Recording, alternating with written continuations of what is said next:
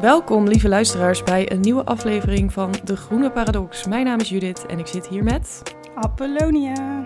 Wij gaan het vandaag hebben over planten. En dan specifiek over kamerplanten, planten voor op je balkon, planten die jij als consument haalt, waarschijnlijk op dit moment bij het tuincentrum.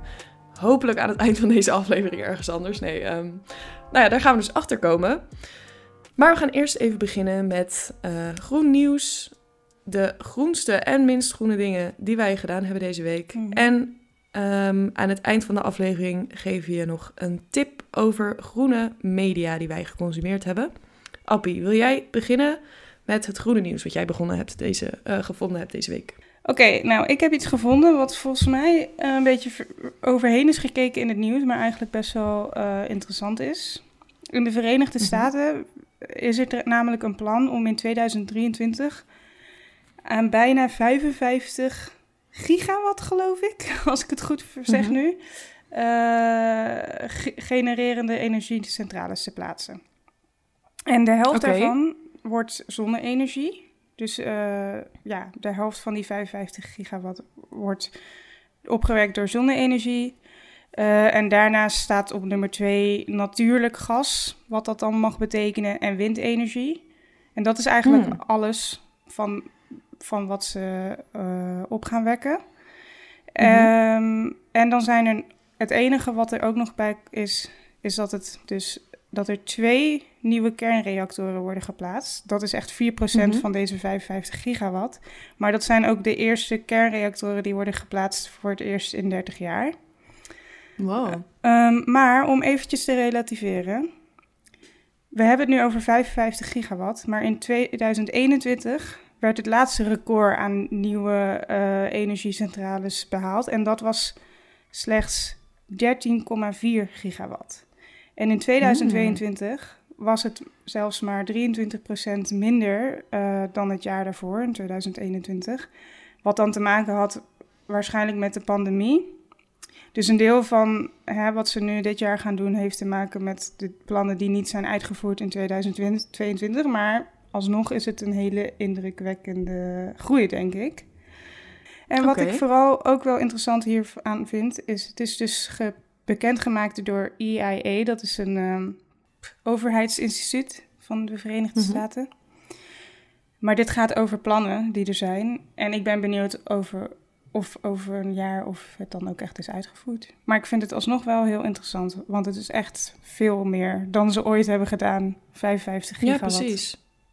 Ja. Oké, nou ik ben heel benieuwd. Ehm, laten we dit een beetje volgen en dan eh, eh, kunnen we mensen ook weer updaten. Ik ben alleen wel even benieuwd, wat is natuurlijk gas? Is dat een hele domme vraag? Is dat iets met biomassa of zo? Ik weet het ook niet en het stond er niet zo heel erg goed in beschreven. En dat vond ik ook een beetje het, eh, het ja, daarom vind ik het raar dat er niet meer aandacht is besteed aan dit rapport, zeg maar, wat is gepubliceerd. Omdat er best wel veel Mhm. dingen in staan waarvan ik dacht, wat, wat betekent dit? Er, werd, er stond Ja, namelijk precies. letterlijk, eh, hè, we gaan 55 gigawatt genererende eh, energiecentrales Hmm. plaatsen. Maar dan stond er wel dat er een bepaald percentage van waar dit over ging, ging over batterijen om energie op te slaan. Dan denk ik, hè, dat heeft niks met generatie te maken. En niem- ik heb het idee dat dit heel weinig bevraagd is eigenlijk, dit stuk. Heel apart. Maar goed, je hebt natuurlijk wel batterijen nodig om de energie op te slaan die je gegenereerd hebt. Tuurlijk, tuurlijk, maar dat, het, ze genereren het natuurlijk zelf niet. Dus, Nee. dus het, er stonden Hm. Gewoon dingen apart. in waarvan ik dacht, nou, eh, wat is dit voor verwoording en wat betekent dit dan eigenlijk volgens jullie? Laten we dit even gaan volgen en eh, misschien kunnen we bij de volgende aflevering even erop terugkomen. Of, of over een jaar of zo. Ja. Of over een jaar inderdaad. Nou, mijn nieuws was... Mhm. ehm, ik zat eens even te kijken naar elektrische auto's. En eh, we hebben allemaal ongetwijfeld wel eens de Polestars en de Link Co's eh voorbij zien rijden. Dat zijn dus allemaal Chinese auto's. Mhm. Relatief goedkoper, volgens mij. Eh, nog steeds heel, heel, heel erg duur. Ik rij zelf een tweedehands Renault Zoe. En die heb ik voor 7000 euro gekocht. En dan gaat er nog bij tweedehands auto's 2000 euro overheidssubsidie af. Dus Mm. die was uiteindelijk 5000. Nou, dat was ook echt de max wat ik überhaupt kon spenderen. En dan al helemaal aan een auto. Ehm, En bij deze auto's hebben we het alsnog over tienduizenden euro's. Maar goed, dan heb je ook wel een actieradius waar je veel verder mee komt. Want ik kom niet verder, heel veel verder dan de, de supermarkt om de hoek. Ehm, maar er komt dus weer een nieuwe aan. Ehm, het gaat om de Yidu Robo 1. Ik hoop dat ik het niet helemaal gebutcherd heb. Catchy naam. ja, echt hè. Uh, en dat is van de fabrikant Geely. En die is dus onder andere van Volvo, Link Co. en de Polestar. Um, en dit is dan een samenwerking met Baidu, de Google van China. Dus okay. ik weet niet... Ja, ik vond het, zeg maar, ik had een heel dubbel gevoel toen ik dit las. Ik denk sowieso dat... Uh, veel mensen dat gevoel hebben als dingen uit China komen. hadden natuurlijk dat ook met Huawei en dat hele schandaal mm. met spionage. En uh, dingen die uit China komen worden toch denk ik met iets meer achterdocht uh, beschouwd. Dus laten we ook dit in de gaten houden hoe het verder gaat. Um, maar ik vond het op zich goed nieuws dat er dus goedkopere elektrische auto's uh, richting Europa komen. Ja, ja. Maar ik heb daar dan een kleine vraag over. Want je zegt dat het een soort mm -hmm. van dat het van Volvo en dan dat andere was. Eh, zij mm -hmm. hebben samen de, de auto ontwikkeld en geproduceerd? Of hoe werkt dat? Nee, de, uh, Geely is de fabrikant. En Geely is ook fabrikant van uh, uh, Volvo, Link Co. en de Polestar. Um, mm. En het is dan dus in samenwerking met Baidu, dus de Google van China. Dus Baidu en Geely maken samen deze auto eigenlijk. Oké. Okay. Oké, okay, interessant. Ik ben benieuwd inderdaad wat dat dan... Uh... Ja, ik ben, ook heel, ik ben ook heel benieuwd. Het ziet er in ieder geval... Ja, het is een mooie auto, dat sowieso. Um, maar ja, ik, uh, ik weet niet. Ik ben dan toch een beetje zo van... Oh, ja. oké, okay, allemaal Chinese ja. auto's, ja. Um, goed, laten we dan overgaan naar het groenste en het minst groene wat we hebben gedaan. En daar wilde ik eigenlijk eerst eventjes over onze formulering hiervan. Had ik daar een soort... Mm -hmm ja, uh, vraag Side over. Note. Ja. Ik mm -hmm. dacht, is het niet eigenlijk hè, in het licht van dat we de laatste tijd hebben aan het nadenken zijn over, oké, okay, uh, in hoeverre spelen consumenten een rol in ja, het hele duurzaamheidsdiscussie? Uh, mm -hmm. Is het niet beter om te zeggen wat is een groen ding wat we hebben gedaan en een niet groen ding, in plaats van het meest groene en het minst groene? Dan zit er misschien minder een soort van oordelende toon aan. Ja, dat kan. Um, het is ook een beetje wat we er zelf van maken, denk ik. Denk dat we het sowieso een beetje met een korrel zout nemen. Want uh, we weten ook allebei wel van... de ene keer doe je iets heel groens en de andere keer niet. En dat is allebei oké. Okay. Um, ja, dus dat kan. Oké. Okay. Um, Vertel, wat is, wat is iets groens wat jij hebt gedaan? Ja, ik vind het namelijk dus ook telkens best wel moeilijk om iets te bedenken, omdat ik gewoon denk, ja, er zijn dingen die ik doe, maar niet echt iets wat er uitspringt. Mm -hmm. um, maar goed, onze aflevering van vandaag gaat over, uh, over planten. En ik ben pas begonnen met het zaaien van mijn moestuintje voor de zomer. Binnenshuis dan. Heel leuk. Mm -hmm. En ik heb nog niet super veel gedaan, omdat ik ook nog allemaal spullen in Nederland heb liggen. En dus een beetje aan het bedenken ben van wat moet ik soort van nieuw aanschaffen. En wat kan ik wachten totdat, totdat ik spullen naar Frankrijk heb gebracht, hopelijk. Maar mm -hmm. ik ben wel heel erg aan het nadenken van oké, okay, hoe kan ik dit op de meest duurzame en biologische manier doen? Um, mm -hmm.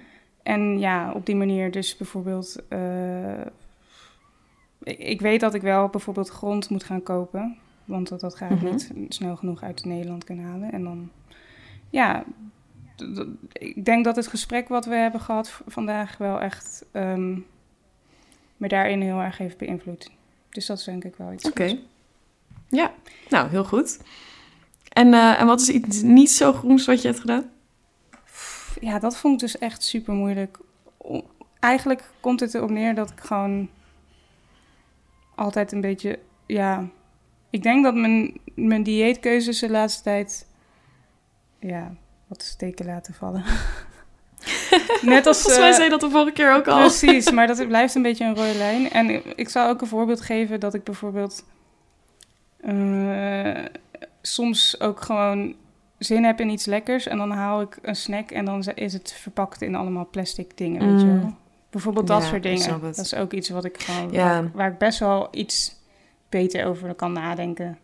Ja. Ja, maar dat is ook zoiets stoms, want dat is weer een beetje consument. Ja. Eh, is dat jouw verantwoordelijkheid als consument? Tuurlijk is het goed als jij ehm, zakjes hergebruikt en dat soort dingen. Maar het is nog zoveel makkelijker om gewoon... Je hebt gewoon even honger, je wil even een snack, je gaat naar de winkel, je pakt even iets. Ja, alles zit in plastic. Dat, Maar dat ik bedoel dan meer van, is. weet je wel, dan haal ik bijvoorbeeld een, iets van chocola. En dan zit het niet Mhm. in één verpakking, maar dan zit in die verpakking Mm. nog vijf verschillende. Weet je wel, dat... Ja, Ja, het is ja maar ja, inderdaad... daar kan je al helemaal niks aan doen. Nou ja, ik bedoel, ik zou dan best ook de, de grote reep kunnen kopen die gewoon in één verpakking Mhm. zit. En Ja. tuurlijk, wat jij zegt, daar ben ik het helemaal mee eens. Uiteindelijk is het echt maar een Mhm. druppel op een gloeiende plaat. Ja, Maar ja, ik weet niet. Ik denk dat ik wel vind van, goh, als ik de keuze heb, waarom zou ik dan niet die andere keuze maken? ja, ik snap het. En jij? Nou, mijn eh, groenste en minst groene ding, of mijn groene en niet zo groene ding, zijn eigenlijk hetzelfde deze eh, maand. Want ehm, het is eh, niet zo heel groen van mij dat ik op dit moment in Italië ben. Mm, Ik ben eh, naar Italië gereden voor een workation, omdat eh, heb ik vorige winter ook gedaan. Ehm, de winterdip is altijd best wel real en ik dacht, ik ga proberen dat een beetje te ontkomen door in januari slash februari even het land uit te gaan. Ja. Eh, dus ik zit hier nu met een vriendin en mijn hond in een heel gezellig huisje in de Dolomieten in Noord-Italië. wauw. Ehm, nou ja, ja, het is heel mooi. Ehm, is natuurlijk niet zo groen, want überhaupt je verplaatsen naar een ander land zorgt altijd voor best wel wat uitstoot. Maar aan de andere kant, we zijn wel gereden in plaats van gevlogen. Dus dat vind ik dan toch wel Klopt. weer. En met welke auto eigenlijk? Want ik weet bijvoorbeeld dat je volgende maand komt Judith mij opzoeken in Frankrijk. En dan gaat ze met haar eigen auto, toch? Met je elektrische auto? Ehm, Of nee, dat- we komen naar jou met de elektrische auto van mijn ouders, want die kan een stuk verder. Ah, Kijk, dat is... Ehm, eh, ja, dat, dat... It makes sense. En nu? Ja, want eh, nu ben ik met de benzineauto van mijn ouders. Ze Ja. hebben twee auto's, een benzineauto, één elektrische. En eh, we vonden het naar Italië toch net een beetje spannend. Zeker in het gebied waar we hier zitten. Ik Ja. zou echt niet weten waar we die auto zouden hebben moeten laden. Ja. Ehm, dus ja, voor nu met de benzineauto. En naar jou volgende maand inderdaad met de elektrische auto. En dat is ook net niet zo ver. Dan hoeven we ook maar één of misschien twee keer te laden. Precies. Oké. Nou ja, goed. Nou ja, laten we dan naar het interview gaan luisteren. Want ik ben echt, eh, ik vond het echt super interessant. We hebben het dus gehad over, ja, over, voornamelijk over kamerplanten, maar eigenlijk over alle planten die je als consument in huis of dus in je tuin kan halen. Ja. Ehm, Het is een leuke timing ook, denk ik. Omdat eh, dit is wel een beetje het moment dat mensen weer hun balkonnetjes gaan eh, optakelen met allerlei planten. Dus ehm, ja. Net als ik. misschien, precies, misschien kunnen mensen er nog wat tips uithalen. Leuk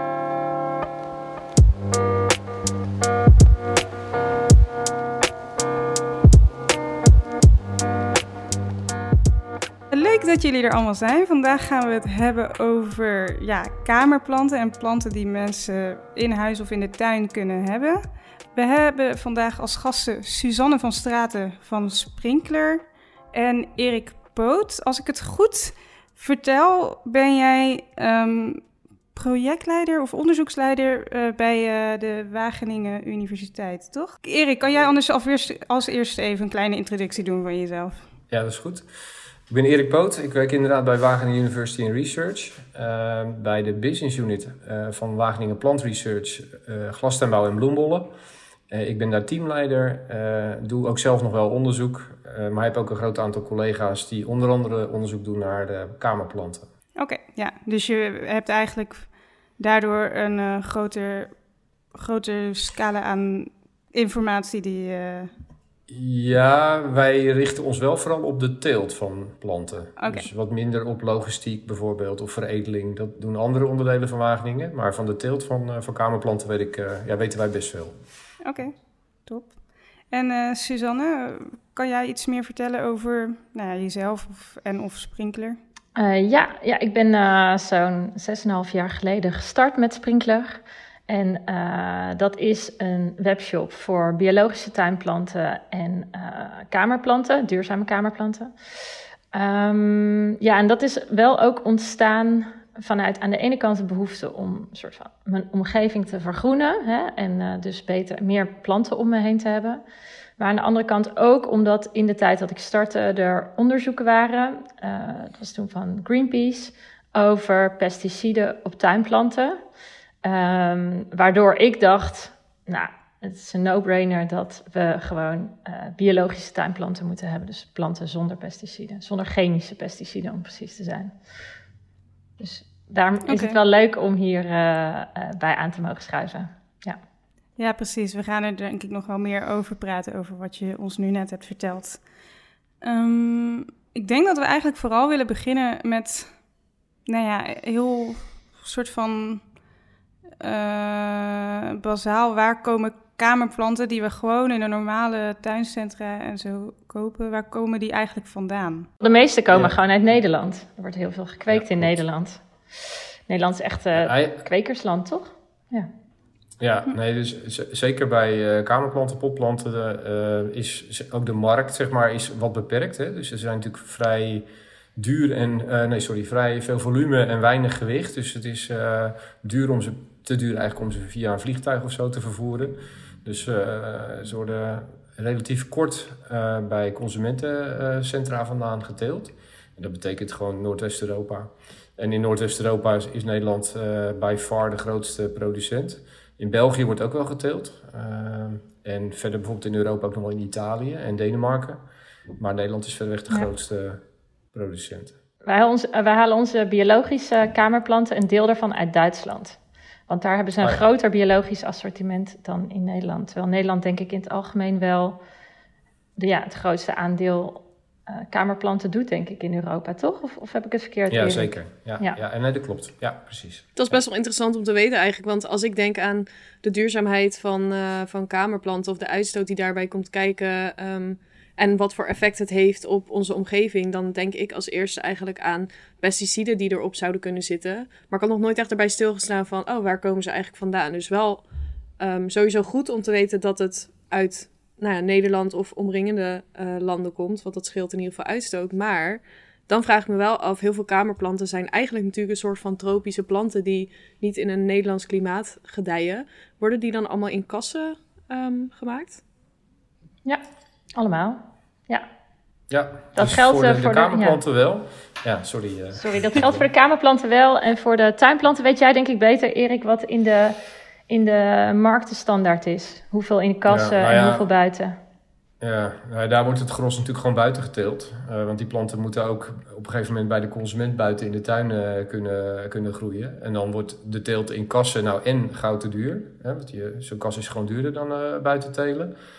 Plus, ja, je teelt ook echt kastplantjes. Hè? Dus die zijn ook uh, over het algemeen toch wat minder uh, gehard en, en, minder weerbaar. Dus als je ze buiten neerzet, ja, heb je gewoon met, met planten die buiten opgekweekt zijn, gewoon wat stevigere planten. En, en begrijp ik jou goed, Erik, dat de norm in tuinplanten die in Nederland gekweekt worden, is dat ze helemaal, zeg maar, het hele proces buiten geteeld worden?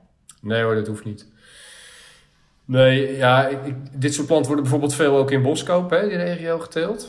Uh, als je daar doorheen rijdt, zie je allerlei soorten uh, kasachtige opstanden. Dat kunnen glazen kassen zijn, dat kunnen plastic kassen zijn, dat kunnen ook uh, kassen zijn met een soort gaas eroverheen. Um, maar over het grootste gedeelte van het areaal is toch gewoon buiten.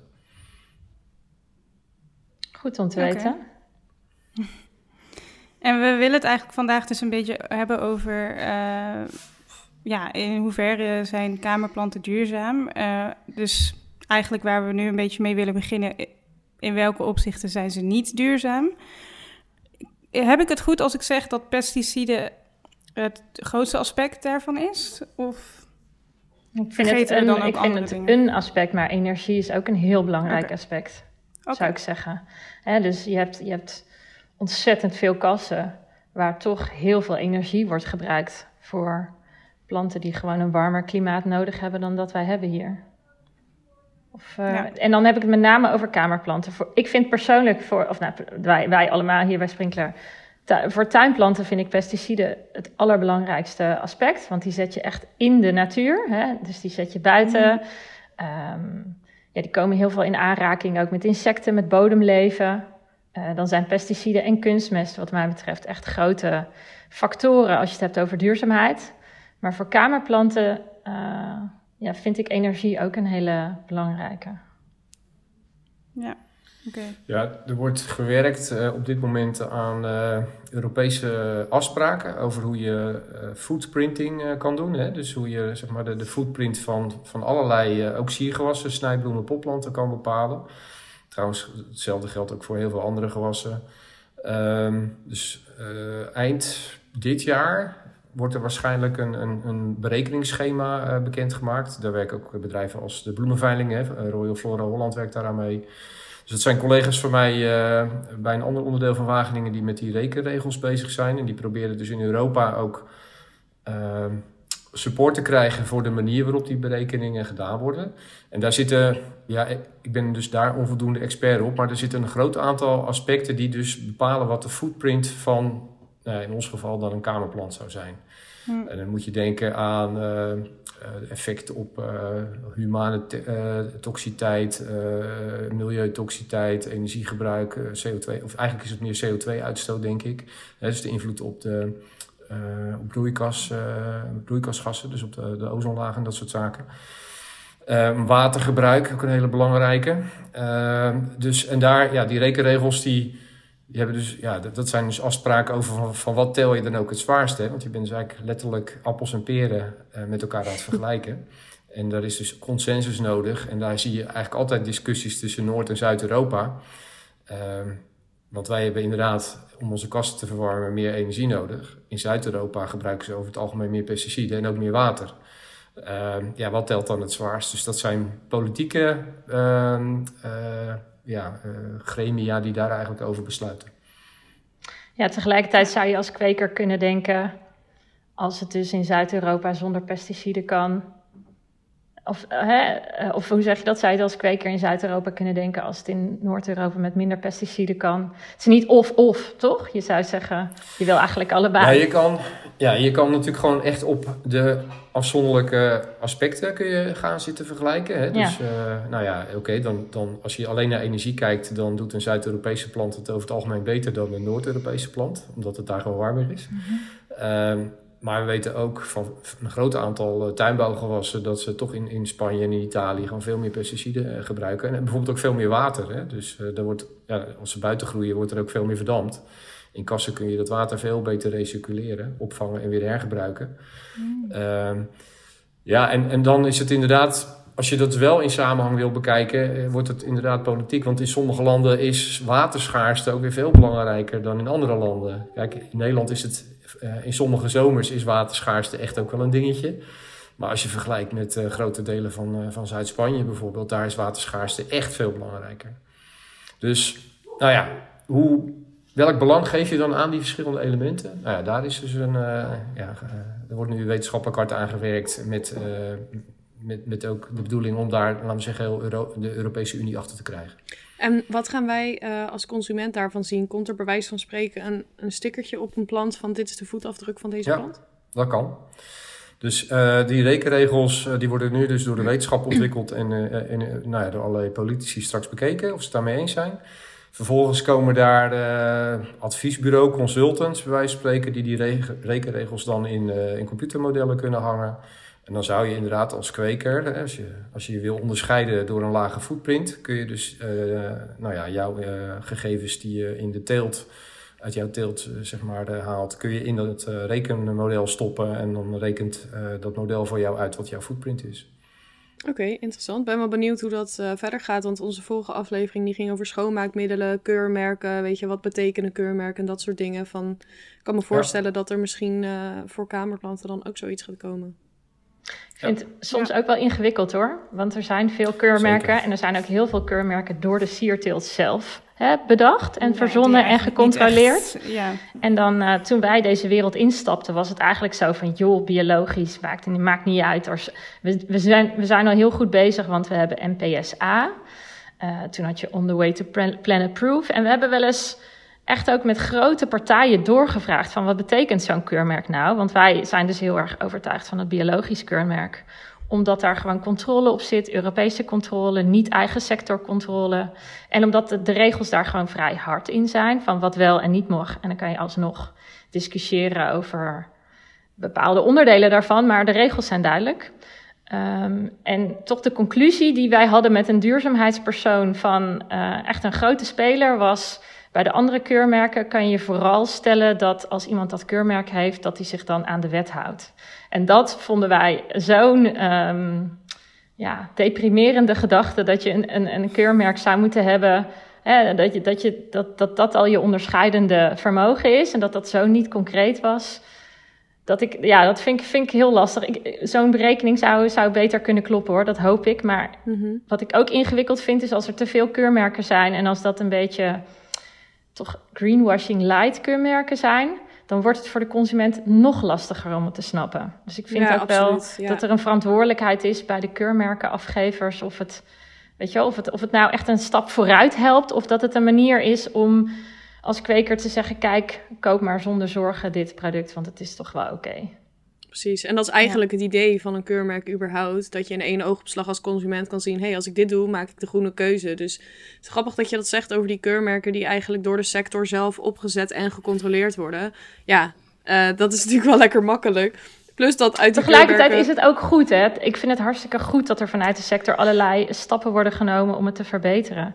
Maar wat ik ingewikkeld vind, is dat er een keurmerk is, biologisch, en dat dat toch um, een beetje wordt genegeerd of niche wordt gevonden of onmogelijk wordt gevonden. Terwijl ik denk van dat is wel het keurmerk waarvan je eigenlijk um, in heel Europa weet, dit, dit, dit keurmerk wordt gewoon gecontroleerd door een externe partij. Daar zijn regels over afgesproken. Ik weet niet hoe jij dat ziet, Erik, maar ik, ik blijf me verwonderen waarom, waarom daar niet grotere stappen worden gemaakt in dit keurmerk binnen de sierteelt. Ja.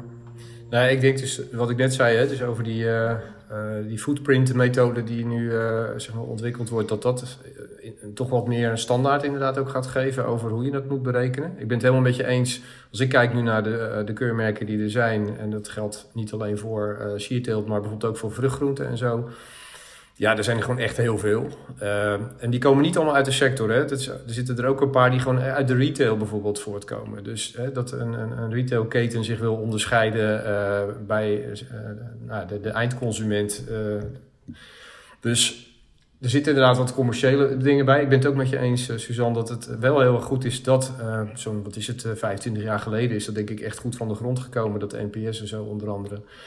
Uh, als een soort van eerste zeef om de echte uh, uh, vervuilers er zeg maar een beetje uit te halen en die te motiveren om het beter te gaan doen. Hè. Dus het begon eerst met, nou ja, begin maar eens met registreren, want dat gebeurde daarvoor ook niet. Iedereen deed bij wijze van spreken maar wat. Nee, dus zeg maar zo'n 25 jaar geleden is dat hele NPS, dat registreren en die keurmerken echt van de grond gekomen in de tuinbouw, dus ook in de sierteelt. Ik denk dat dat een heel erg belangrijke stap was, hè, om eerst maar eens bewust te worden, inzichtelijk te maken van wat er gebruikt werd aan energie, aan gewasbeschermingsmiddelen. Uh, ja, daarna zijn er denk ik dus met name ook wel uh, op uh, initiatief van een aantal uh, commerciële partijen in de keten, hè, dus retailkanalen bijvoorbeeld, zijn er meerdere ehm, keurmerken gemaakt. Ook wel van telersverenigingen, dus groepen telers die samen iets in de markt wilden zetten en daardoor een soort, daarbij een soort van keurmerk wilden geven. En ja, ik ben het wel met Suzanne eens dat het klopt dat, dat dat nu wel wat ondoorzichtig is, misschien voor consumenten. En ik ben het ook wel eens dat het eco-keurmerk, voor, voor organic, voor biologisch, dat dat, um, ik denk ook bij consumenten wel het meest duidelijke is waar dat dan voor staat. Dus uh, ja. Oké. Okay. Um, heel kort, wat is het eco-keurmerk dan, of biologische keurmerk? Want ik weet dat er een verschil is tussen als bijvoorbeeld, je hebt biologisch, wat betekent dat het product biologisch is, maar je hebt ook biologisch, wat betekent dat alle um, ja, onderdelen die zijn gebruikt om dat product te produceren biologisch zijn. Dus ja. dat daar een verschil tussen zit. Dat laatste. Ja, ja. oké. Okay. Ja, dus um, je mag dus bijvoorbeeld meststoffen mag je alleen gebruiken van organische herkomst. Hè? Dus uh, dat is dan op dit moment denk ik vooral uh, dierlijke mest.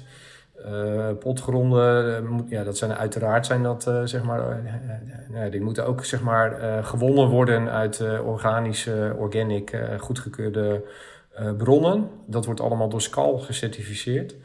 Ja, Als je oh ook ja, overstapt eh, van een, laten we zeggen, een gangbare teelt naar een biologische teelt, dan heb je ook eh, over het algemeen een, eh, een overgangstijd van twee jaar. Ja.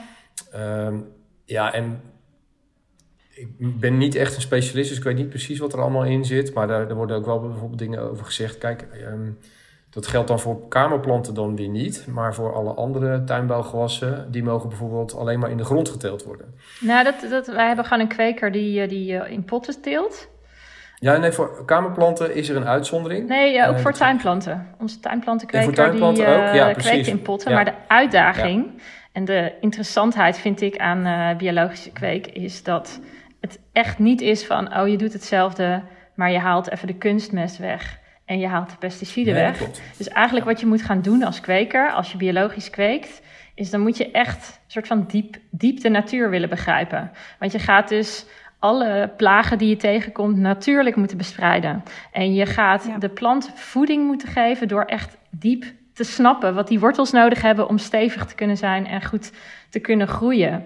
Ehm, en dat betekent eigenlijk dat die plant eh, ja, in bepaalde opzichten veel sterker van zichzelf moet zijn. Want hij heeft niet al die mest, eh, al die, ehm, dat kunstmest. Hè? Eh, en ja, dat maakt het volgens mij zo lastig. Wat je nu ook wel hoort in de sierteelt is van... oh, we doen een keurmerk waarbij we zeggen geen pesticiden erop. Nou, dan zijn we van alle, misschien van de activisten af om het zo maar te zeggen. Maar we houden wel dat kunstmest erin. Maar die twee werken, zo voor, voor zover ik het snap, ook samen. Dus ehm, Hm, biologisch kweken is echt heel anders kweken. ja. Ja, en wat het bij sierteelt, dus waaronder kamerplanten en, en tuinplanten misschien iets minder, maar zeker kamerplanten en ook snijbloemen eh, extra ingewikkeld maakt, is dat je dus de hele plant verkoopt. Hè? Dus eh, alle blaadjes. Eh, als je bijvoorbeeld kijkt naar de tomaten, even een andere tuinbouwgewas waar ik veel aan werk. Ja, daar verkoop je alleen de vruchten. En dan maakt het niet uit als er een paar blaadjes Ja. zeg maar aange- aangepikt zijn door luizen, ik noem maar wat, of meneervliegen. Maar als je een kamerplant hebt waar eh, eh, schade van trips of, eh, of iets dergelijks in zit, ja, dan heb je grote problemen om die plant te kunnen verkopen. Hè. Consumenten vinden hem sowieso al minder mooi. Maar voor export, ja, sommige landen willen ze dan ook gewoon niet eens hebben. Ja, En Ik- ja, dat, dat is de zogenaamde nultolerantie. Ik moet zeggen dat dat ook heel vaak, zeker in het verleden, wel gebruikt werd als een soort excuus van ja, wij moeten chemie kunnen blijven gebruiken. Ik zelf zit erin van je moet echt streven naar uh, zoveel mogelijk inderdaad biologische bestrijding. Ik denk dat we daar ook de afgelopen jaren hele grote stappen in gemaakt hebben. Alleen ja, het kan nog steeds voorkomen dat je een uitbraak van een bepaald uh, insect bijvoorbeeld hebt. Um, wat je niet met de huidige biologische middelen onder de controle kan krijgen. Ja, dan is het aan een tuinder natuurlijk een hele ingewikkelde uh, discussie om dan alles weg te gooien en enorme verliezen te leiden. Of inderdaad toch dat er nogal enkele middelen zijn die ook gebruikt mogen worden. Hè. Dus we moeten ons wel aan de wet houden, laten we dat uh, voorop stellen. Hm. Uh, maar dat hij dat dan, laten we zeggen, als noodrem gebruikt om dan toch nog zijn, zijn teelt te kunnen redden en, uh, en zijn boterham te kunnen blijven verdienen. Hoe, hoe Ik denk doen dat dit jullie ook dat? wel- Hm? Ja, hoe, hoe doen jullie dat? Want bij jullie is natuurlijk alles biologisch, toch? Niet Dus- alles, nee, nee helaas niet. Uh, de tuinplanten zijn biologisch. De heesters die wij verkopen, die zijn er niet biologisch in Nederland. Niet in de aantallen die we ze willen. Dus dat is on the way to planet proof. En voor de kamerplanten geldt ook dat een deel gewoon niet biologisch te krijgen is. Dus wij hebben wel het grootste biologisch assortiment aan kamerplanten. Maar niet alle kamerplanten zijn biologisch. En kijk, hoe ik dan met name naar de tuinplanten denk ik ook van... Ik snap het verhaal van als kweker en ik snap ook de wensen van de consument. Maar ergens denk ik ook van er moet echt een gevoel van urgentie komen. Echt een diep gevoel van urgentie, waardoor je die keuzes anders gaat maken. Want uh, zolang je eigenlijk denkt het kan niet zoveel kwaad of we doen maar heel weinig of dan blijf je wel eigenlijk, ja, wat ik, wat ik zo ingewikkeld vind en zo erg vind aan tuinplanten met pesticiden, is dat je een plant in de basis gewoon iets heel goeds kan doen voor een ecosysteem. Hè? Het is iets anders dan een zak Ja. chips. En een zak chips doet niks goeds, doet niks slechts, om het zo maar te zeggen als je dat buiten legt. Maar uh, een plant, die trekt allerlei beesten aan, die wordt onderdeel van de bodem als het goed is. Dus die heeft in dat opzicht, vind ik, een grotere verantwoordelijkheid om ook echt goed te zijn. En ja. um, daarin zou ik eh, wensen en verwachten dat je een soort als sector steeds meer richting ook een zero tolerance daar, daar gaat. Omdat je snapt dat je als sector echt een verantwoordelijkheid hebt. Je kan echt iets heel goeds doen. Je kan echt zorgen voor meer biodiversiteit, wat ook in alle tuincentra uh, geroepen wordt. Maar dan moet die plant wel goed zijn voor biodiversiteit. En dat die twee dingen, hè, dus wel kunnen zeggen iets is goed voor biodiversiteit, maar ook als kweker kunnen denken van nou, ik ga deze plaag toch zo bestrijden. Dat vind ik toch ergens uh, ja, een, een, een, een, een tweespalt die niet moet kunnen of zo. Snap je? Ja. Mhm. Maar Hoe, hoe doen jullie dat uh, zelf dan? Stel dat je inderdaad biologische tuinplanten aan het kweken bent en er komt wel een uitbraak. Ja, wij, wij kweken niet zelf, hè. we hebben kwekers. Um, maar die heeft dus, die kwekerij heeft bijvoorbeeld ook een enorm groot natuurveld ernaast. Dus uh, dat betekent uh, dat, dat, dat natuurlijke bestrijders gewoon altijd heel erg in de buurt moeten zijn. En betekent ook dat kweken veel intensiever en veel duurder is. Dus betekent ook dat alle planten duurder worden als je alles biologisch zou kweken. Dat is denk ik Uh, en dan als iets, iets uitbreekt, dan kan het dus ook zijn dat een deel van wat je, wat je gekweekt hebt niet te verkopen is. En het kan ook leiden tot bepaalde soorten gewoon helemaal niet meer kweken. Want dat is te moeilijk in ons klimaat. Dat zijn allemaal. Ja, ik denk zelf dat, dat de verandering waar we voor staan, die, die, die gaat iedereen een beetje pijn doen. En dat is wat het pijn gaat doen in de sierteelt. Dat sommige de soorten niet meer gekweekt kunnen worden, dat de prijzen omhoog gaan. Um, maar dat is denk ik wel een noodzakelijke pijn om tot een ja, enigszins toekomstig bestendige planeet te, zijn, te, komen. En ook tot een toekomstig, toekomstbestendige sector. Ja. En waarom is het eigenlijk, is het als er een uitbraak is of uh, een, als er iets Waarom is het eigenlijk belangrijk dat er geen insecten of ziektes op planten komen? Is dat echt puur voor het esthetische of... Nou, dat... dat je ze na een tijdje allemaal weg moet gooien. Ja. Oké, okay. ja. moment gaan ze gewoon dood. Ja. ja. Oké. Ja. Heb ik uh, um, ook meegemaakt. dat is niet leuk. En, um... Nou, en dat is misschien wel, eh, vind ik ook nog wel een, een uh, wil ik toch nog wel even zeggen. Want er zijn natuurlijk wel, laten we zeggen, uh, huistuin- en keukenmiddeltjes. Hè? Dus uh, je kent misschien wel dat je tabak of zo in water moet laten weken en dan dat tabaksap over planten mm. heen moet spuiten. Ja, je zou dat biologische middelen kunnen noemen. Maar we weten ook dat sommige middelen die dan ook wel door SCAL zeg maar, erkend zijn als biologische middelen, als je, met name als je ze niet op de goede manier gebruikt, hè, bijvoorbeeld uh, hoge concentraties of zo, of een verkeerde manier van spuiten, dat ze nog schadelijker kunnen zijn voor het milieu dan uh, als je, laten we zeggen, chemische middelen wel op de goede manier spuit. Ja, ja ik moet wel eerlijk zeggen dat ik daarvan ook denk van, er, ik hoor veel mitsen en maren bij SCAL Hè, over van ja, en als je dit zus gebruikt, of als je dat uiteraard. Maar Skal vereist wel een hele andere manier van kweken, waardoor, ja, hoe zeg je dat? Uh, het wel minder waarschijnlijk is dat iemand zo misbruik maakt van dat soort regels. Want het is toch, ja, ik, um, ik hoor het vaker hoor, van uh, ja, uh, die Skal-regels zijn ook niet heilig. Nee, ik denk dat er geen enkel regelsysteem helemaal heilig is. Maar dat we wel ook met z'n allen zouden kunnen zeggen... nou, dit is wel wat het meest in de buurt komt van een echte duurzame teelt. Er is niks anders op dit moment wat, wat zo... Uh... Nee, dus, maar ook SCAL geeft dus nog steeds een mogelijkheid hè, met biologische middelen, of groene middelen, of lage risicomiddelen. Je hebt allerlei hele mooie termen voor. Om als je een uitbraak hebt, hè, dus ook voor die telers die dan biologisch volgens SCAL telen, hebben ze nog steeds uh, dat, die noodrem om dan toch nog te kunnen ingrijpen met die groene middelen. En daarvan is de discussie, zeker als je die dan voert met, uh, laten we zeggen, de traditionele kwekers, uh, dat ze dan natuurlijk wel vrij makkelijk zeggen van ja, maar pyrethroïde bijvoorbeeld, hè, dat komt uit grisanten, geloof ik, grisantachtige bloemen. Dus een natuurlijk product, ja, uh, dat is nog schadelijker. Er gaan nog meer beestjes dood als het in de sloot komt dan de middelen die, die de traditionele kweker gebruikt.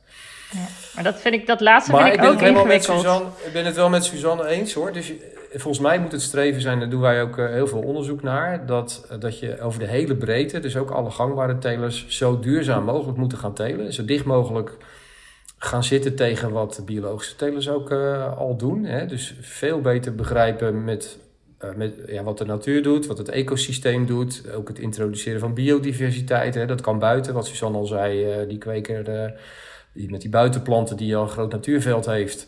Dat, daar zijn we nu ook uh, uh, experimenten aan het doen of je dat bijvoorbeeld ook rondom kassen kan doen. Hè? Dus met inzaaien van uh, bloemenranden. Dat trekt allerlei insecten aan die ook nuttig kunnen zijn. Dus als die mm. kas naar binnen vliegen, kunnen die ook weer luizen opvreten. Nou, dat soort zaken zijn wij op dit moment ook mee bezig. Uh, omdat wij daar ook meer en meer geloof in krijgen. En dat is ook kudo's voor de biologische sector. Oh, want die zitten al veel langer op dat spoor van uh, biodiversiteit. Uh, hè, dus meer biodiversiteit krijg je een robuuster ecosysteem. Kan dan makkelijker invliegende ziekten en plagen vanuit, vanuit weerbaarheid zeg maar, tegengaan. Ja, dat zie je nu de laatste paar jaar langzaam, maar wel zeker, ook doordringen bij de traditionele kwekers. Ja. We moeten denk ik even naar het volgende onderwerp. Anders dan uh, komen we niet uh, bij het volledige plaatje. Want ik denk dat we het heel erg hebben gehad over kamerplanten. En de, ja, hoe, eigenlijk op welke manier we daarin heel erg kunnen groeien en duurzamer kunnen worden. Maar ik denk, ik weet niet of dit echt zo is en ik weet niet of jullie dit kunnen bevestigen, maar gevoelsmatig heb ik het idee dat de afgelopen paar jaar er heel erg een trend is uh, ontstaan om kamerplanten, dat het heel populair is geworden om kamerplanten in huis te nemen. dan heb ik het nu ook voornamelijk over in huis, maar ook in de tuin misschien. Op welke voor manier, ik vraag me dan af, is dat een goede trend? Is dat een positieve trend? Of niet. Ja, ik zou zeggen, in de basis is er echt uh, allerlei onderzoek naar uh, wat uh, kamerplanten voor goeds doen. Hè? Voor, de, voor de psyche van de mens bijvoorbeeld. Dus gewoon volgens mij kijken naar planten, daar kan je rustiger van worden. Volgens mij, dat, dat weet jij, ik denk ja. beter Erik, die onderzoeken Klopt. over herstel. Dus als je ziek bent ja. en dat je gewoon sneller herstelt, omringd door planten. Um, Klopt, ja. Er zijn echt wetenschappelijke studies, uh, bijvoorbeeld bij ziekenhuizen waar mensen een chemokuur hebben gehad, die dan in hun, uh, in hun binnentuin van zijn ziekenhuis, die herstellen sneller als daar veel groen is. Ja, dat is gewoon uh, wetenschappelijke evidence over. Ja. En bijvoorbeeld volgens mij ook straatcriminaliteit en groene buurten, daar zit ook een soort, dus minder, minder problemen op straat als de buurten groene zijn. Um, er is ook onderzoek, vind ik, wat een beetje dubieus is over zuurstof uh, in een ruimte of over planten. Dat als je, je hebt planten die je kan kopen en dan heb je zoveel vierkante meter schone lucht. Dat, dat zijn mm. moeilijkere claims uh, volgens mij om ook wetenschappelijk hard te maken. Uh, Waarom denk je dat? Nou, dat, dat... Nou, wij, wij hebben daar toevallig ook onderzoek naar gedaan. Ja. en okay. kijk, wat je doet is je maakt een labopstelling en dan kan je inderdaad bewijzen dat planten lucht zuiveren. Hè? Dus uh, nou, sowieso gebruiken planten uh, CO2 om, ja. voor hun fotosynthese en maken daar onder andere zuurstof van. Dus als je planten in een, in een ruimte hebt staan, dan produceren ze inderdaad zuurstof, overdag dan. Hè? Um, en wat planten ook doen, uh, is dat ze uh, vluchtige organische stoffen, zogenaamde VOC's, uit de lucht kunnen halen. Benzeen, formaldehyde en dat soort uh, stofjes. Mm. Um, en als je dus ruimtes hebt die heel slecht geventileerd worden en waar bijvoorbeeld nou ja, dingen gelijmd zijn, dus het komt vaak uit lijm en verfstoffen. Ja, dan kan dat in sommige ruimtes een probleem worden, waardoor je dus hoofdpijn kan krijgen en dat soort zaken. En wij hebben dus in, in labopstellingen ook wel bewezen dat planten dat inderdaad dat soort stoffen uit de lucht kunnen halen. Um, alleen als je dat dan gaat opschalen naar uh, kantines bijvoorbeeld, daar is onderzoek mm. naar gedaan in Wageningen, of naar uh, woonkamers, hebben we zelf nagekeken. Ja, dan, dan werkt het ook nog steeds. Alleen je hebt dan ontzettend veel planten nodig. Nou, dat is op zich goed mm. nieuws voor de kwekers. Maar wat veel uh, beter werkt, is gewoon het raam openzetten. Dat is eigenlijk de conclusie. Dus, ja, ja okay. weet je, uh, iets beter ventileren en je bent van uh, heel veel van die problemen met die, uh, die vluchtige organische stoffen af. Dus ja. mocht je een bedompte dus, hobbykamer hebben waar geen raam open staat, maar waar je wel heel de dag staat te verven en te lijmen, daar moet je een hele hoop planten neerzetten. Ja, ja. ja. ja, ja sowieso. Maar goed, dan krijg je die andere voordelen die Suzanne ook net noemde. Hè. Dus Planten ja. zijn ook gewoon uh, leuk, uh, geven, uh, rustgevend. Het verhoogt de concentratie. Er zijn ook allemaal studies naar gedaan. Dus ja. ook in schoolklassen bijvoorbeeld.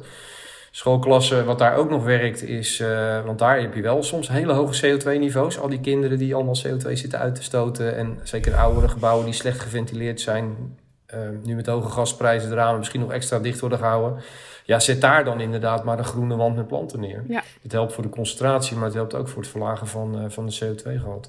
Hm. Ja. En ik denk gewoon in het algemeen hè, dat het ehm, toch in de buurt komt van natuur. Hè? Nou, tuinplanten iets meer dan kamerplanten. En dat er natuurlijk ook gewoon iets heel bijzonders zit in voor iemand voor iets zorgen. Hè? Dus dat, ik weet niet of dat onderzocht is, maar ja, hmm. is, daar zit iets, iets moois in. In dat je gewoon zorgt voor een plant. En dat kan je ook weer leren over hoe de natuur werkt. En hoe stekken bijvoorbeeld werkt. Of hoe je ziektes kan, kan, kan spotten en kan uh, uh, bedwingen. Dat zijn allemaal hartstikke leerzame en leuke dingen waarvan ik denk dat het je ook een beetje bewuster kan maken als mens. Ja, je krijgt meer connectie met de natuur. Ja. gewoon zeker als je in een eh, stad woont of wat dan ook. Ik heb zelf ook superveel ja. kamerplanten. En eigenlijk bijna vanzelf ga je inderdaad leren van... oh, je ziet dat het niet goed gaat met een plant. Um, je, uh, je gaat kijken van, oh, wat heeft hij? Dan ga je googlen van, oh, uh, hoe moet ik deze luis uh, verwijderen? Of je begint inderdaad met stekken. Je hebt ook Facebookgroepen waar mensen plantjes uitwisselen... die hmm. ze zelf gestekt hebben. En ja, het geeft je weer een hele andere kijk um, op de wereld... en een hele andere connectie met de natuur. Ik ben nog wel heel even benieuwd, eh, want we komen een beetje richting het eind uh, van dit gesprek. Um, we zijn natuurlijk met z'n allen heel uh, geduldig aan het wachten totdat de sector, denk ik, grote stappen gaat zetten richting meer biologische productie van kamer- en tuinplanten. Maar wat kunnen wij als consument op dit moment doen? Dat is altijd iets wat we wel proberen aan te stippen in deze podcast. Um, Waar kunnen wij op letten als wij nu zelf planten kopen voor in onze kamer of tuin of balkon? Ja, of andere dingen dan kopen misschien. Want uh, ik probeer ook veel te stekken of te ruilen met mijn vrienden. Of uh, ik, in mijn stad zit een uh, winkel waar je planten die soort van ja, die bijna dood waren, hebben ze dan geprobeerd tot, opnieuw tot leven te wekken. En die kan je kopen voor heel weinig geld. En dat dan ja, je projectje van maken. Dus allemaal dat soort dingen eigenlijk. Volgens mij kan je goed voor je planten zorgen, waardoor ze gewoon langer leven. Je kan bij de koop goed letten op biologisch. Ik zou ook altijd, ook als je naar een tuincentrum gaat, vragen: waar zijn de biologische planten? Waar zijn de biologische planten? Waar zijn de biologische planten? Ik denk hm. dat het heel goed is dat op de winkelvloer gewoon gehoord wordt. Dit is een wens, hm. dit is een vraag. En dan komt die misschien ergens hoog wel weer hoog een boom in en komt die vraag ook weer bij een inkoper. Ik hoop het. Uh, ja, je, je, je kiest door waar je je knaken aan uitgeeft. Dus geef je het uit aan een biologische plant of aan een niet-biologische plant. Um, en voor, voor de tuinen zou ik zeggen, koop alleen vaste planten. Dus geen planten die maar een jaar meegaan. Ik bedoel, dat is aan zich al absurd. Waarom zou je, dat, waarom zou je planten kopen die je weer weggooit? Of hè, die weer, die weer uh, ophouden te bestaan. Dus voor in de tuin vaste planten kopen. Planten die gewoon na, jaar na jaar na jaar groter worden. Is er een verschil tussen bepaalde soorten planten die bijvoorbeeld... Uh, nou ja, ik denk dat bijna alle planten die wij in huis hebben tropisch zijn. Maar ja. kan je ook opletten, bijvoorbeeld deze heeft veel water nodig... of hij heeft eigenlijk bijvoorbeeld, nou ja, ook minder kans om te blijven leven in mijn leefomgeving. Dus het heeft niet echt zin om die te kopen, dat soort dingen. Nou, ik zou inderdaad wel goed letten op de plek en zo en de omstandigheden. Dus ook geen planten zetten op kamers waar geen uh, raam is, want dan uh, overleeft een plant niet. Die heeft gewoon altijd licht nodig. Um, en ja, ik, ik, denk dat tips zijn, zijn er meer voor buiten hoor. Dat is meer bijvoorbeeld inheemse planten uh, uitkiezen die, die echt ook nog iets extra's doen voor biodiversiteit. Um, en qua kamerplanten inderdaad wel. Hoe robuuster, hoe beter. Dus misschien niet die plant waarvan je denkt, oh, daar kan ik eigenlijk niet voor zorgen. Dat is gewoon zonde, ja. Ja. Ja, en als je geen biologische planten kan kopen, kijk dan wel naar wat er eventueel voor andere labels op zit. En ja, daar kan je de hele studie van maken. Hè? Want sommige labels doen toch meer voor duurzaamheid dan, uh, dan andere. Maar daar zou je dan nog op kunnen letten als er geen eco-label op zit. Hebben jullie voorbeelden van labels waarvan jullie zeggen van nou, als je niet voor het biologische label of het eco-label kan gaan, dan is dit ook nog wel oké, zeg maar? Dat mensen dat niet helemaal zelf uh, die wiel opnieuw moeten uitvinden met al de keurmerken die er zijn? Nou, ik vind het eigenlijk een beetje wel een probleem. Want als ik kamerplanten koop als consument, zeg maar, dan zie ik eigenlijk alleen maar uh, meestal het label van de kweker erop zitten. Hè? Of het merk wat zo'n kweker eraan geeft. En daar kan je eigenlijk. Uh, kan je eigenlijk niks mee. Want je gaat denk ik niet van tevoren als consument eerst allerlei op internet zitten zoeken van welke kwekers zijn er allemaal en welke Nee. belooft zeg maar duurzamere planten dan ander. Dus dat werkt denk ik helemaal niet op die manier. Nee, Dus, ik kan me voorstellen dat het, eh, het ik, label... ik denk wel, eh, On the Way to Planet Proof, daar Ja. weet je denk ik iets meer van, Suzanne, dat dat, dat er wel eentje is. Ja. Ik weet niet eens of die eh, veel op kamerplanten, maar dat is wel een waar ook wel een duurzaamheidsschema achter zit. Maar dat NPS, wat we eerder zeiden, dat heet Milieuproject Sierteelt, dat is volgens mij echt iets van de sector zelf. Meer een, een business-to-business Hmm. eh, eh, label dan een eh, business-to-consumer label. Hm. ja. Oké. Het is eigenlijk gewoon een beetje de, de onder-ondergrens. Ehm, hè, en volgens mij is het ook zo dat het, het gewoon van, van de 100 mensen krijgt 80 NPSA of zo. Hè. Dus het is meer een, een, een vergelijking binnen de sector, als ik het goed begrijp. On the Way to Planet Proof is zeker ambitieuzer. Eh, dus dat, dat is wel een keurmerk waar, ik op, waar je op zou kunnen letten. En ik denk dat als een kweker dat heeft, dat hij dat dan ook wel op zijn label zet. Ja, want dat, daar heb je dan ook echt hard voor gewerkt. Ja, ja, precies. Ehm, Ja. Dus dat, dat, dat zijn. zijn eh, en ik denk wel. Ja. eh, eh, ja. Ik, ik weet zelf wel dat er ook echt kwekers heel erg voorop lopen. Maar het is inderdaad moeilijk om dat dan van het label als consument af te, te Hmm. lezen. Ja. Nou, we hebben best wel vaak discussies ook met kwekers. Hè. Er zijn bijvoorbeeld kwekers die gebruiken aardwarmte. Ja, Nou, die, die hebben dan geen gas meer nodig om hun, hun eh, kassen te Hmm. verwarmen. Ja, dat is super duurzaam. Ja. Maar ja, hoe ga je dat als kweker proberen in de markt te zetten? Dat is echt super lastig. Mhm.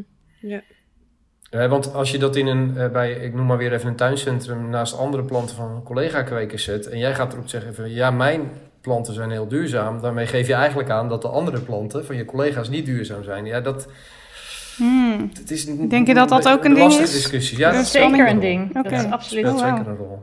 Ja. Dat is ook, een, denk ik, een reden waarom biologisch nog zo klein is. Want eh, het is ook zo dat het bijvoorbeeld in een tuincentrum eh, ook niet heel goed altijd wordt uitgelegd waarom biologisch belangrijk is. Omdat je dan eigenlijk moet zeggen van 95% van wat we hier verkopen is niet biologisch. Ja. En als je daar heel goed gaat Ja. uitleggen wat het belang is van biologisch, dan ga Dan je vraagtekens wel. stellen bij de rest. Ja. Ja, en dat ja, is precies. ja, ik denk dat dat de reden is dat wij als, als webshop eh, hard hebben kunnen groeien in het biologische seg- segment. Omdat we voor de tuinplanten echt hebben gezegd, wij verkopen alleen maar biologisch. En ja, ik, ik kijk echt uit naar de dag dat er een tuincentrum op staat dat zegt, we gaan dat ook doen. Weet je wel, Ja, we gaan eh, voor bijvoorbeeld voor tuinplanten kiezen alleen maar biologisch. Of voor vaste planten kiezen alleen maar biologisch. En dan Ja. ontneem je mensen de keuze. Eigenlijk zoals Hak ook heeft gedaan. Hè? Hak heeft gezegd van al onze groenten in onze potjes zijn in 2000, wat is het, eh 25 of Hmm. 27 zijn biologisch.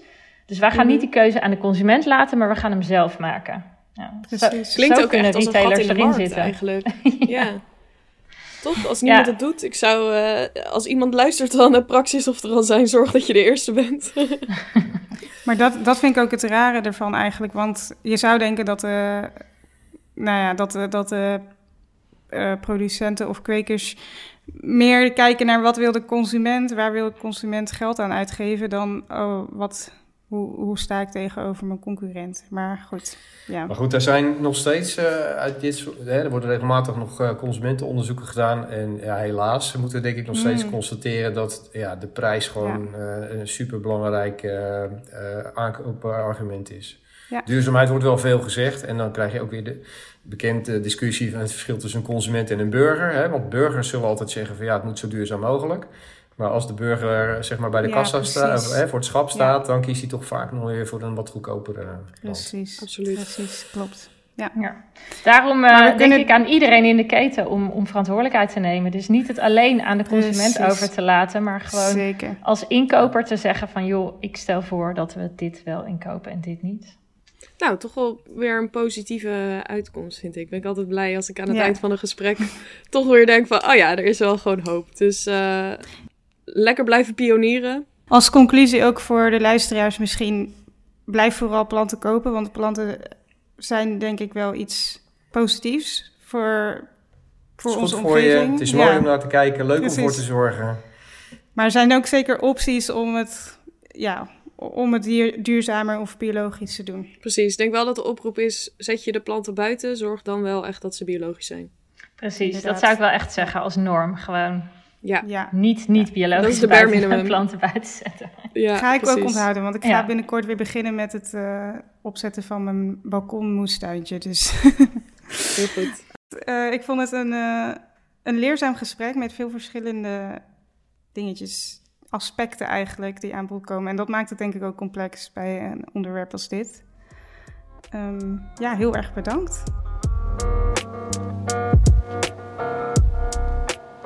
Alright, nou dat was hem. Ik denk eh, dat we wel mee kunnen nemen uit dit interview. Mocht je inderdaad, net als wij, binnenkort je balkonnetje weer gaan, eh, gaan opfleuren of planten in je tuin gaan zetten, kijk even of je dat biologisch kan doen. Ja. Zeker als ze in je, in je tuin staan in de volle grond, maar eigenlijk ook op het balkon, overal waar insecten erbij kunnen. Inderdaad. Probeer even een biologische ehm, iemand te vinden. Dan gaan we naar het laatste deel en dan sluiten we zoals altijd af met ehm, media die wij hebben geconsumeerd die iets te maken hebben met duurzaamheid. Ehm, nou, ik trap hem, trap hem even af. Ik heb een hele leuke podcast geluisterd. Hij heet Boven Water. En die is van de. NRC. Ehm, en ik zei het eerder al tegen jou, Appie. Ik was heel blij dat ik hem gevonden had. Want toen dacht ik, yes, nu heb ik meteen iets om, eh, om in onze podcast te zeggen. Anders moet ik altijd heel hard ernaar zoeken. Ehm, maar boven water gaat eigenlijk over de watersnoodramp. En dan wordt het heel interessant gelinkt aan ehm, hoe het nu ervoor staat met klimaatverandering. Omdat in de watersnoodramp is nu precies 100 jaar geleden... eh, waren hele grote delen van Nederland overstroomd. Mijn opa die komt uit Zeeland en die, eh, die was daar toen ook. Dus die Wauw. moest ook naar de zolder vluchten en zo. Het water stond er echt tot aan de kin zo ongeveer. Maar heel veel mensen zijn toen overleden. Hele grote delen van vooral Zeeland, maar ook Brabant en volgens mij nog meer provincies zijn ondergelopen. Ehm, en we hadden natuurlijk een paar jaar terug de, ehm, de overstroming in Limburg. En dat was ook super heftig. Daar worden Mhm. ook verhalen over verteld ehm, die echt heel indrukwekkend zijn. En eh, nou, je gewoon bijna kippenvel geven. Ehm, dus ik vind dit een hele mooie podcast. Eh, ja, heel fijn om naar te luisteren. En geeft weer wat nieuwe inzichten. Is het één aflevering of een serie? Nee, het is een serie. Ze komen elke dinsdag of woensdag uit. Dus dat vind ik altijd heel vervelend als ik er een week op moet wachten. Maar inmiddels Mm. zijn er volgens mij al een stuk of vijf, zes uit. Dus eh, Mm. nu kan je wel gewoon lekker doorluisteren. Oké. Top. Interessant. Ik moet er nog naar gaan luisteren inderdaad. Je had het al doorgestuurd, maar ik ben er wel in geïnteresseerd. Goed zo. Ehm, wat ik heb gekozen is eigenlijk, heeft heel erg te maken met hè, het onderwerp van vandaag. Want we hebben het heel erg gehad dan over planten. Dus echt ja, de planten die je in huis hebt eh, of op je balkon. Maar dan ja, planten met bladeren, zo zeg maar. Ehm, Mhm. Maar in het onderzoek voor deze aflevering kwam ik eh, een aflevering van de Keuringsdienst van Waarde tegen. Die heet Bijvriendelijk. Eh, hij is van 16 september 2021, dus op die manier kan je hem ook opzoeken. En dat gaat dus heel erg over ja, ehm, bloemen die je in de tuincentra kan kopen. Dan staat er van die labeltjes staat erop bijvriendelijk, maar wat de fuck betekent dat eigenlijk? En vooral dus dat het allemaal een beetje bullshit is uiteindelijk. Oh, om alvast oh een spoiler te geven. Ehm, dus als je nog meer wilt weten over hè, hoe kan ik duurzamer mijn eh, balkon inrichten deze zomer, dan zou ik die aflevering zeker kijken. En wat ik ook heel leuk vind aan het aanraden van de Keuringsdienst van Waarde, is dat het echt een hele grote inspiratiebron was voor mij om deze podcast te starten. Dus zo is het cirkeltje weer rond. Nice, heel bevredigend. Ja. Oké, eh, dan zijn we denk ik aan het einde van deze aflevering gekomen. Dan wil ik iedereen heel erg bedanken voor het luisteren. Heel Ja. leuk dat jullie weer eh hier naar geluisterd hebben. En dan wil ik alleen nog zeggen, je kan ons vinden via e-mail info@groeneparadox.nl. Je kan ons vinden op Instagram, de Groene Paradox Podcast. Eh, stuur ons je vragen in, stuur ons jouw favoriete onderwerpen in of dingen waar je meer over wil weten. Ja. En dan eh, zien we je graag bij de volgende aflevering weer terug. Doei!